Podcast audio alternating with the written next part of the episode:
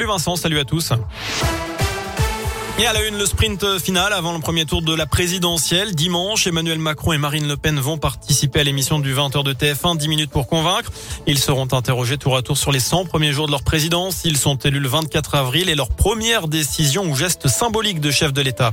Chez nous, cette mobilisation des remorqueurs dépanneurs. Demain, ils menacent de ne pas intervenir sur les routes et autoroutes pour le compte des sociétés d'assistance.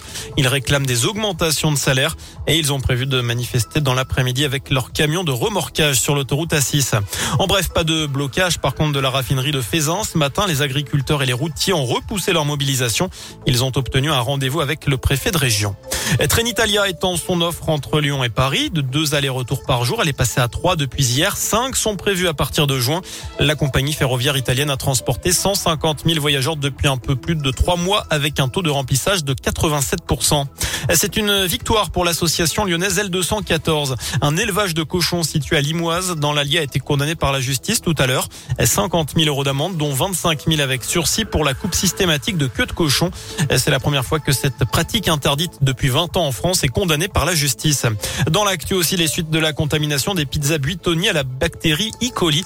Le préfet du Nord annonce aujourd'hui la fermeture de l'usine de production. Deux inspections d'hygiène approfondies ont permis de révéler un niveau dégradé de la maîtrise de l'hygiène alimentaire des dizaines de contaminations avaient été recensées, notamment chez des enfants avec plusieurs décès.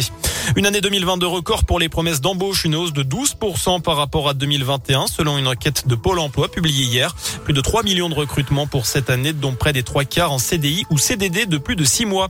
Enfin, en foot, on connaît le groupe de l'Olympique lyonnais pour affronter West Ham demain soir en quart de finale allée de la Ligue Europa, avec l'absence de Karl Toko et Kambi qui avait qualifié le Cameroun pour le mondial dimanche face à l'Algérie.